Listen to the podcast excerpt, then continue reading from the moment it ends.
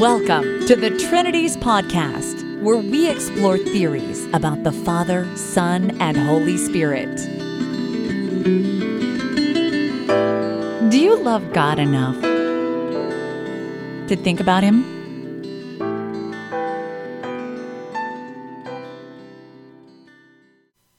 Episode 71 Is Proverbs 8 about Jesus? Part 1 The New Testament. There's a new review of the Trinities podcast in the iTunes store. It's by a username Smajda79. Forgive me if I'm mispronouncing that. Subject line says intelligent, witty, and sometimes heady. It's a four star review, and the body says a great theological podcast on what is held by many as a foundational Christian doctrine can be very dry at times and may be tough for the layman of philosophy. The humor can be very dry, which I love quality guests as well. Thank you for the review. Yeah, it's a professional hazard for a philosophy professor to be dry. I want to bring you content you can't get anywhere else, even if it's difficult sometimes, but I do try to keep it moving and try to explain some things that need explaining. Thank you very much for the feedback. If you enjoy the Trinities podcast, would you consider helping us out with a brief and honest rating and review in the iTunes store? Also, we could use some reviews in the Stitcher page for the Trinities podcast. Stitcher is apparently the second most popular way for people to access podcasts. Giving ratings and reviews will help more people to find this podcast. Also, I'd like to thank David and Peter for their donations that they gave through PayPal. I never have made money off the Trinities blog or podcast, and I don't think I ever will, but your donations do help me to defray the expenses of putting this all together. So they're much appreciated. Thank you very much, gentlemen. If you'd like to give a one time or recurring donation, just look for the orange donate buttons on the right hand side of any blog post at trinities.org. Finally, I received, sort of late in the game, some very long feedback regarding episode 70.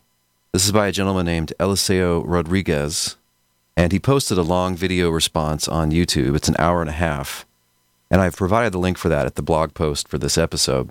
You can probably also search it on YouTube by searching for Trinities 70. He spends the first half an hour disagreeing with my interpretation of Colossians 1, which came up in the discussion period after my presentation.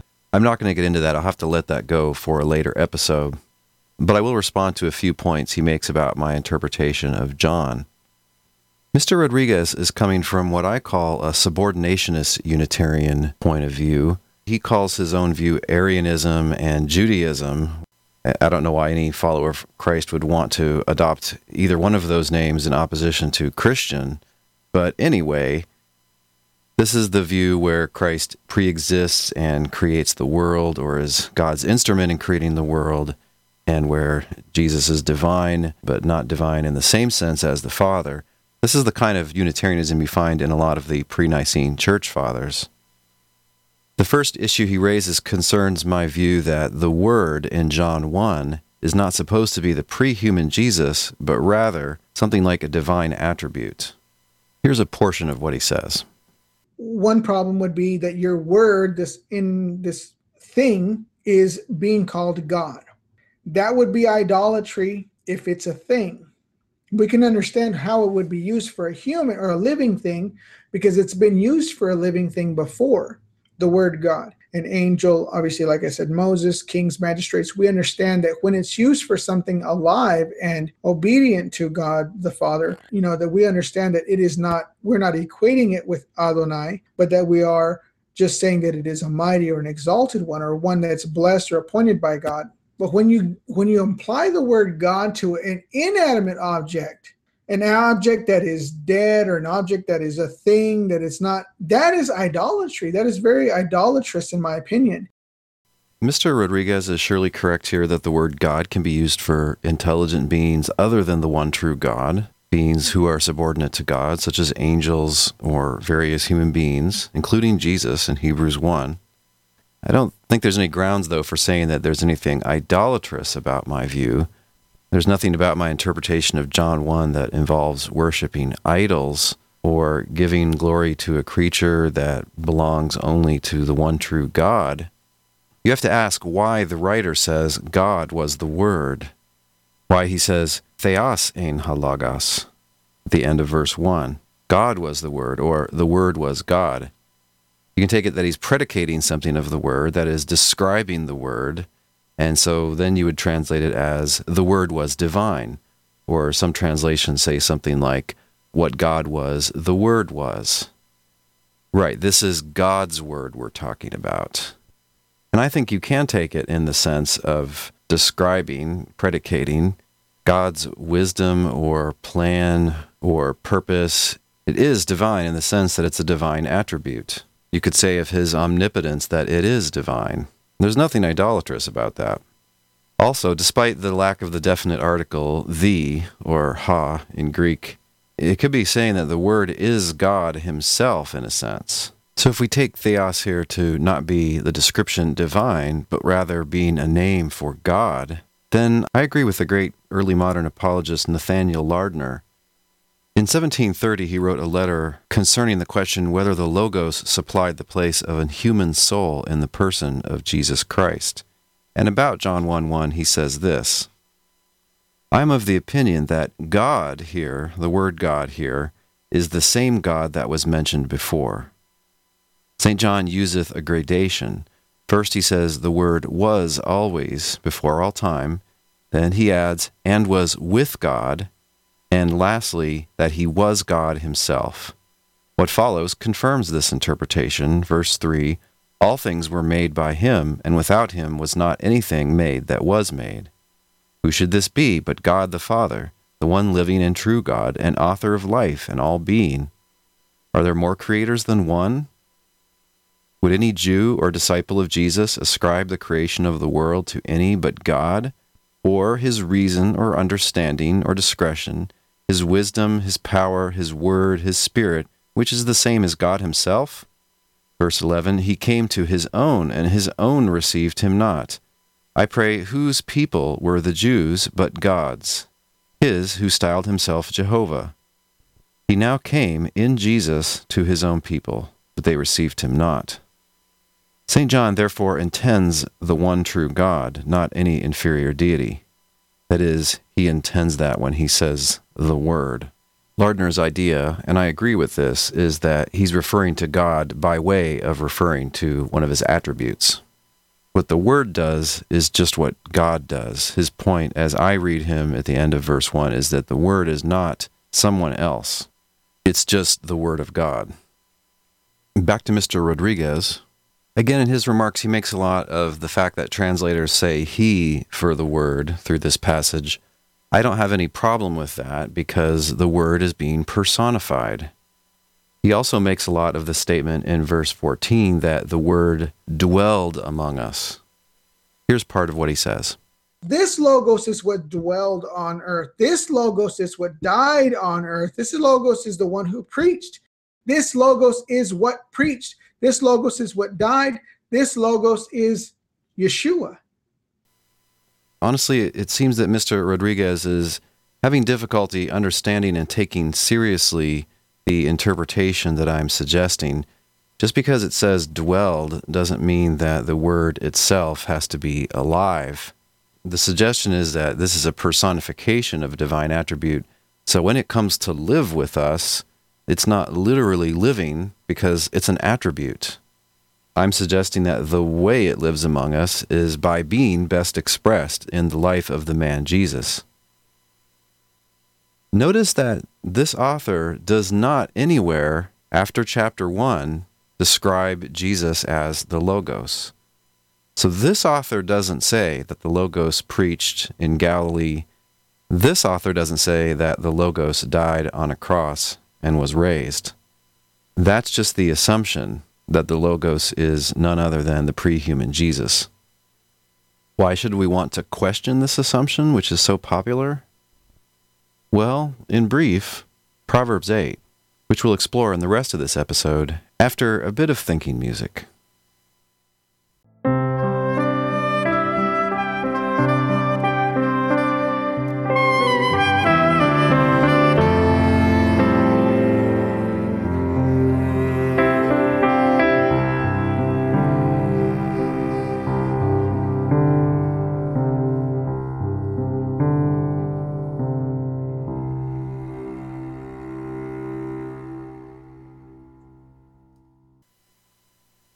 Proverbs is unique in the Bible. It has carefully composed extended passages, and then other parts of it are just dozens of little pearls of wisdom strung together one by one. A major theme of the book of Proverbs is that it is important for us to seek and find wisdom. People seek after so many things money, status, power, beauty, friends, influence. But one can't live well and one can't serve God without wisdom. In the book of Proverbs, wisdom is personified. She talks to us starting in chapter 1. She beckons us. She advertises herself. But the high point of her speechifying occurs in chapter 8. She calls out to us from the street corner. Does not wisdom call, and does not understanding raise her voice? On the heights, beside the way, at the crossroads she takes her stand. She cries out, To you, O people, I call, and my cry is to all that live. O simple ones, learn prudence, acquire intelligence, you who lack it. Take my instruction instead of silver, and knowledge rather than choice gold. For wisdom is better than jewels, and all that you may desire cannot compare with her. I love those who love me, and those who seek me diligently find me. My fruit is better than gold, even fine gold, and my yield than choice silver. I walk in the way of righteousness, along the paths of justice, endowing with wealth those who love me, and filling their treasuries. The Lord created me at the beginning of his work, the first of his acts of long ago. Ages ago I was set up at the first, before the beginning of the earth. When there were no depths, I was brought forth, when there were no springs abounding with water. Before the mountains had been shaped, before the hills, I was brought forth. When he had not yet made earth and fields, when he established the heavens, I was there. When he drew a circle on the face of the deep, when he made firm the skies above, when he established the fountains of the deep, when he assigned to the sea its limit, so that the waters might not transgress his command. When he marked out the foundations of the earth, then I was beside him, like a master worker. And I was daily his delight, rejoicing before him always, rejoicing in his inhabited world, and delighting in the human race. As you heard from Lady Wisdom, I hope that you clearly understood the most important thing that she said. Did you get it? It is that the pre human Jesus created the cosmos. What? You didn't hear that part? In the heated Catholic controversies of the fourth century, this text was a major point of dispute between the so called Arians and their opponents, whom historians now call the pro Nicene theologians as in the mid 4th century they increasingly rallied around the Nicene Creed of 325, which we discussed in episodes 29 through 31 of the Trinities podcast. Both sides took it as obvious that Proverbs 8 is really about Jesus before he became a human, that he already existed and assisted somehow in the creation of the universe. But how did anyone get to thinking that it is obvious that Proverbs 8 is about Jesus? After all, we're all familiar with the literary device of personification, where we treat some non self as if it were a self. A poet or essayist can make the sun, the moon, and the stars talk, but we don't infer that the author thinks them to be alive. Here, it would seem that wisdom, as possessed by humans, and also as possessed by God, is being personified as a noble lady so that it can sing its own praises in her voice. You need me, she says. Indeed, we do need wisdom.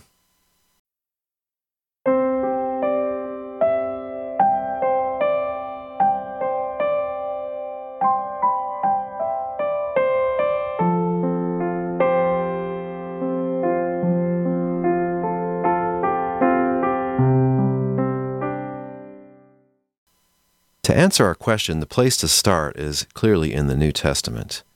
Does any author in the New Testament appeal to this passage as meaning that Christ already existed at the time of creation and that he somehow was used by God in creating? As best I can tell, it's never quoted to this purpose in the New Testament. There are three main passages which have been interpreted as teaching that God created the cosmos through Jesus, and so therefore Jesus must have existed back at that time. The first is Paul in Colossians 1. The second is in the first chapter of Hebrews. And the third is the first chapter of the Gospel of John, which we'll consider in a minute. But first, some have found what they thought was a smoking gun in 1 Corinthians 1.24, where Paul says that Christ is, quote, the power of God and the wisdom of God. End quote. Aha, wisdom of God. Proverbs 8 is about wisdom. Does this imply that Paul read Proverbs 8 as about Jesus? I don't think so. It makes perfect sense for Paul to call Jesus God's wisdom because of God's wisdom, which is so evident in Jesus' life, teaching, and ministry. As Paul says in Colossians 2, quote, I want their hearts to be encouraged and united in love, so that they may have all the riches of assured understanding, and have the knowledge of God's mystery, that is, Christ Himself, in whom are hidden all the treasures of wisdom and knowledge. If the amazing treasures of God's wisdom are hidden in Christ, that is, they were formerly hidden but have now been revealed through Christ, it makes perfect sense to refer to Christ Himself as the wisdom of God. So that reference is consistent with Paul thinking that Proverbs 8 is about Jesus, but I don't really think it gives us any reason at all to infer that.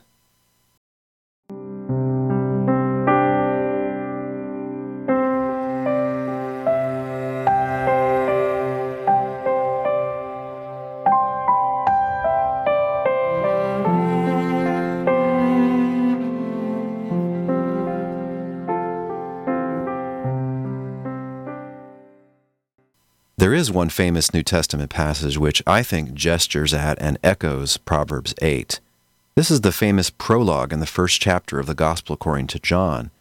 I think there is little doubt that the writer there intends his audience to recall the famous words of Lady Wisdom which we just heard.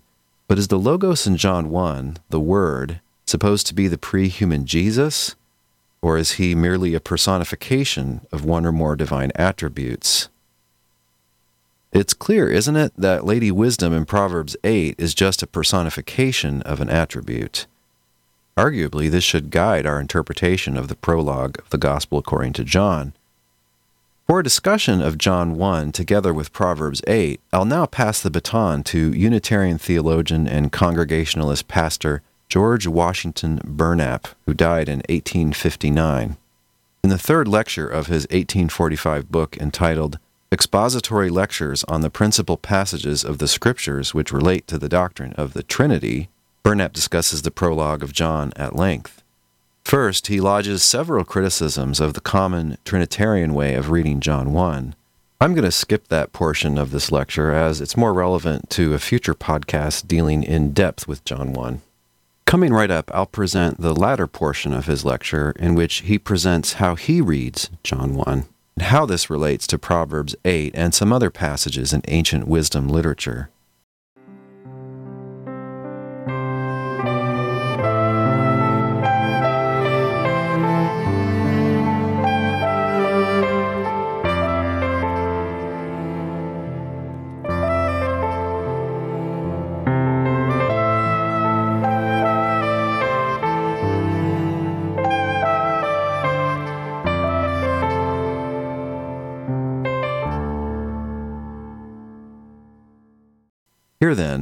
Mr. Burnap.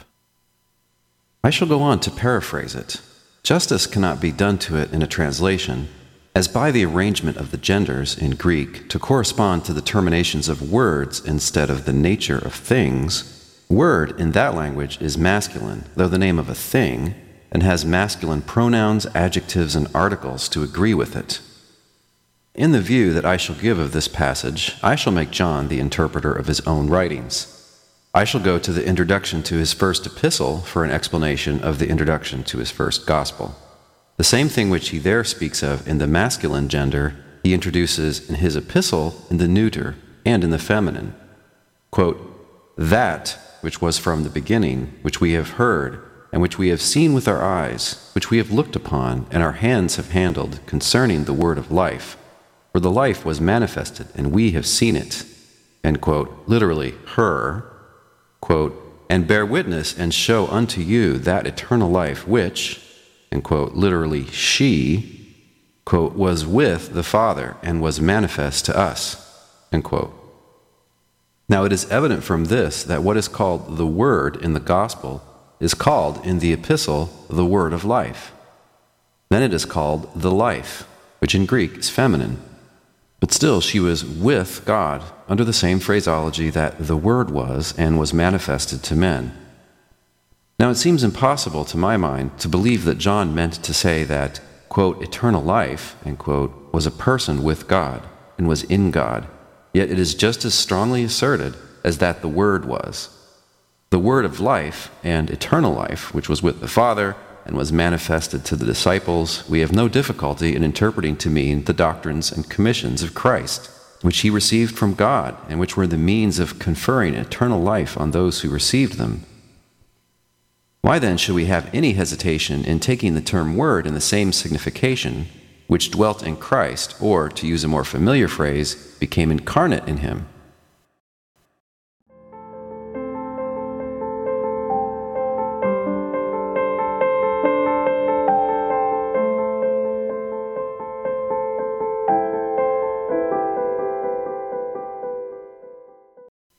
I take then the whole passage to mean this the word which God spake by Christ, the revelation which he made of himself through him, is nothing new but is a part of a series of revelations running back to the very beginning of all things.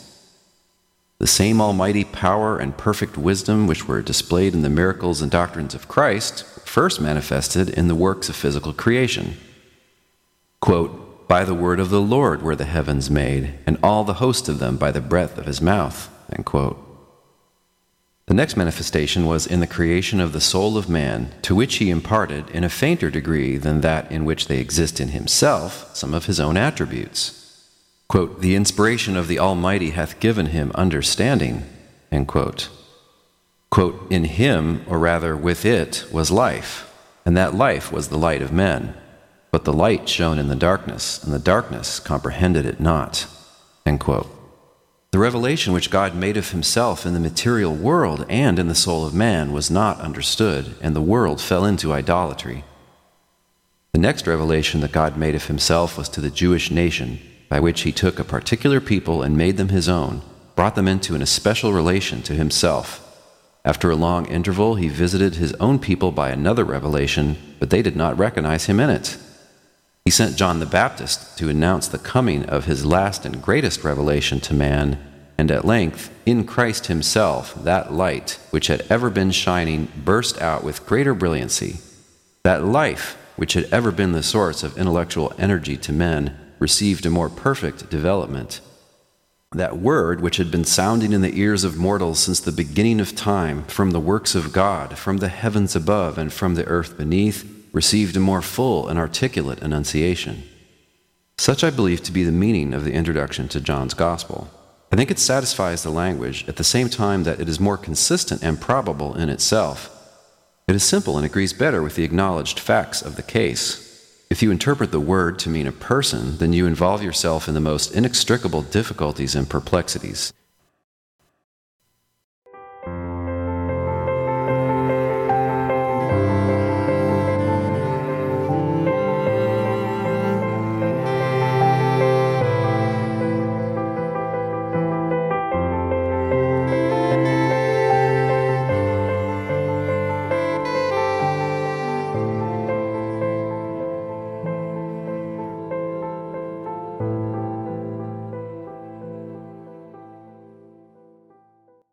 I adopt the interpretation of the impersonality of the Word because it corresponds best with the general representations of the Scriptures. Jesus was born and increased in wisdom, which could hardly happen to a being of whose person an omniscient God made a part. He commenced teaching not because any divine power made a constitutional element of him, but because he was visited by the Spirit of God. Quote, he was led up by the Spirit into the wilderness, end quote which contradicts the idea of the words being a person. It is said of him, quote, that God giveth the Spirit unto him not by measure. He says of himself, quote, I, by the Spirit of God, cast out devils. If there were such a person in Christ as the Word, he was certainly quiescent during his whole ministry. And if the Holy Ghost is a person, he is the person who was in Christ and wrought his miracles. And if the Holy Ghost is not a person, and by the Spirit is meant the power of God, then God, without distinction of persons, wrought his miracles, which is perfectly consistent with the Scriptures, but destroys the doctrine of the Trinity. This is precisely in accordance with the representation of Peter. Quote, Ye men of Israel, hear these words Jesus of Nazareth, a man approved of God by miracles and signs and wonders which God did by him in the midst of you, as ye yourselves do know. On another occasion, quote, how God anointed Jesus of Nazareth with the Holy Ghost and with power, who went about doing good and healing all that were oppressed of the devil, for God was with him. From all these passages and many others that I might cite, it seems evident that what is in the introduction of John called the Word means nothing more than the divine aid and power, that full measure of wisdom and control over nature, which is, in other places, called, quote, the fullness of the Spirit, quote, and which fitted Jesus for his great office of mediator between God and men. This personification of the attributes of God and representation of them as God Himself was not introduced by John in his Gospel it was familiar to the Jews before. It is found in the Old Testament and in the Apocrypha. In the eighth chapter of Proverbs, wisdom is personified just as the Word is in the Gospel of John. But by the structure of the Hebrew language, wisdom is feminine, just as wisdom is masculine in Greek. She is represented as a female, going up and down the earth, endeavoring to persuade men to be wise. Quote, Doth not wisdom cry, and understanding put forth her voice? She standeth in the top of high places, by the way, in the places of the paths. She crieth at the gates, at the entering in of the city, the coming in of the doors. Unto you, O men, I call, and my voice is unto the sons of men. O ye simple, understand wisdom, and ye fools, be ye of an understanding heart. That no real person is intended appears from the whole structure of the chapter, from the word understanding, which is introduced as synonymous, and especially from these verses quote, Receive my instruction and not silver, and knowledge rather than choice gold, for wisdom is better than rubies, and all the things that may be desired are not to be compared to it.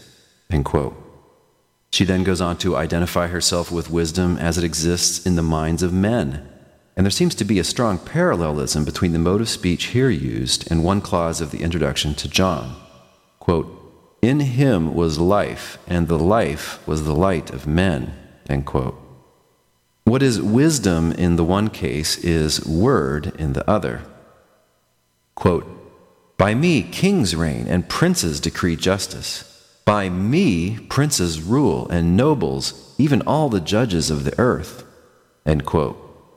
Afterwards, she identifies herself with wisdom in the mind of God, as she had represented herself as having a personal form, as the monitor of mankind and the counselor of princes, so she gives herself a personal existence with God from all eternity, because God is the primeval fountain of all wisdom.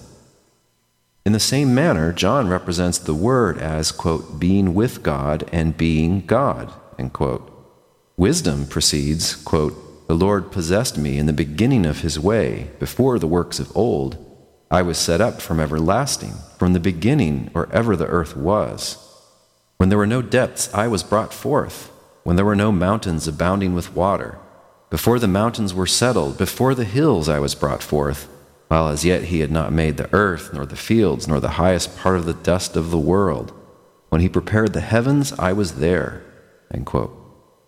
The reader here will observe that wisdom is not represented as being the agent in the creation of the world, but only as being present. In the introduction to the Gospel of John, the divine attributes personified under the term Word are represented as the actual agent in bringing all things into existence, or are identified with God Himself because in the Old Testament, God is represented as having spoken all things into being. Quote, By the word of the Lord were the heavens made and all the host of them by the breath of his mouth. Wisdom proceeds. Quote, when he established the clouds above, when he strengthened the mountains of the deep, when he gave the sea his decree, that the waters should not pass his commandment, when he appointed the foundations of the earth, then I was by him, as one brought up with him, and I was daily his delight, rejoicing always before him, rejoicing in the habitable part of his earth, and my delights were with the sons of men. That all this is a mere personification appears not only from the whole strain of the passage, but from what follows. Quote, now, therefore, hearken unto me, O ye children, for blessed are they that keep my ways. Hear instruction and be wise, and refuse it not. End quote.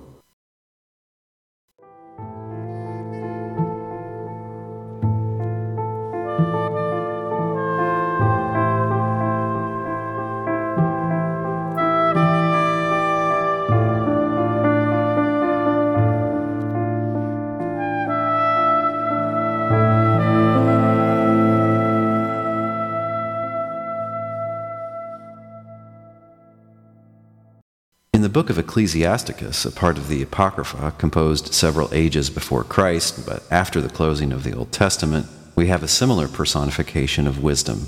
Quote, Wisdom shall praise herself and shall glory in the midst of her people. In the congregation of the Most High she shall open her mouth and triumph before his power.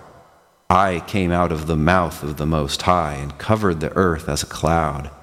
I dwelt in high places, and the throne is my cloudy pillar. I alone compassed the circuit of heaven and walked in the bottom of the deep, in the waves of the sea, and in all the earth, and in every people and nation I got a possession. This, the reader will perceive, bears a close analogy to the phraseology of John, in which he calls the word, quote, the light which lighteth every man that cometh into the world. What succeeds bears an equally strong analogy to that part of John's introduction in which he says that divine illumination, though pervading the minds of the whole human race, was particularly imparted to the Jews. Quote, he came to his own, and his own received him not. Wisdom goes on to say, Lo, the Creator of all things gave me a commandment. He that made me caused my tabernacle to rest, and said, Let thy dwelling be in Jacob and thine inheritance in Israel. There is likewise in the wisdom of Solomon a personification of the Word of God, represented as sent from heaven, a gigantic destroyer of the Egyptians on the night when all their firstborn were destroyed. Quote, Thine almighty word leaped down from heaven out of thy royal throne as a fierce man of war into the midst of a land of destruction, and brought thine unfeigned commandment as a sharp sword, and standing up, filled all things with death, and it touched the heaven, but it stood upon the earth. From these quotations, the reader will perceive that the personification of the attributes of God in the Gospel of John was nothing new, but was already known to the Jews in their own sacred and theological writings. So ends the lecture of Mr. Burnap. Arguably, then, no New Testament writer reads Proverbs 8 as about the ancient exploits of a pre human Jesus. How and where and why, then, did this reading arise and become so popular, even dominant? Next time on the Trinities podcast, Proverbs 8 in the second and third Christian centuries.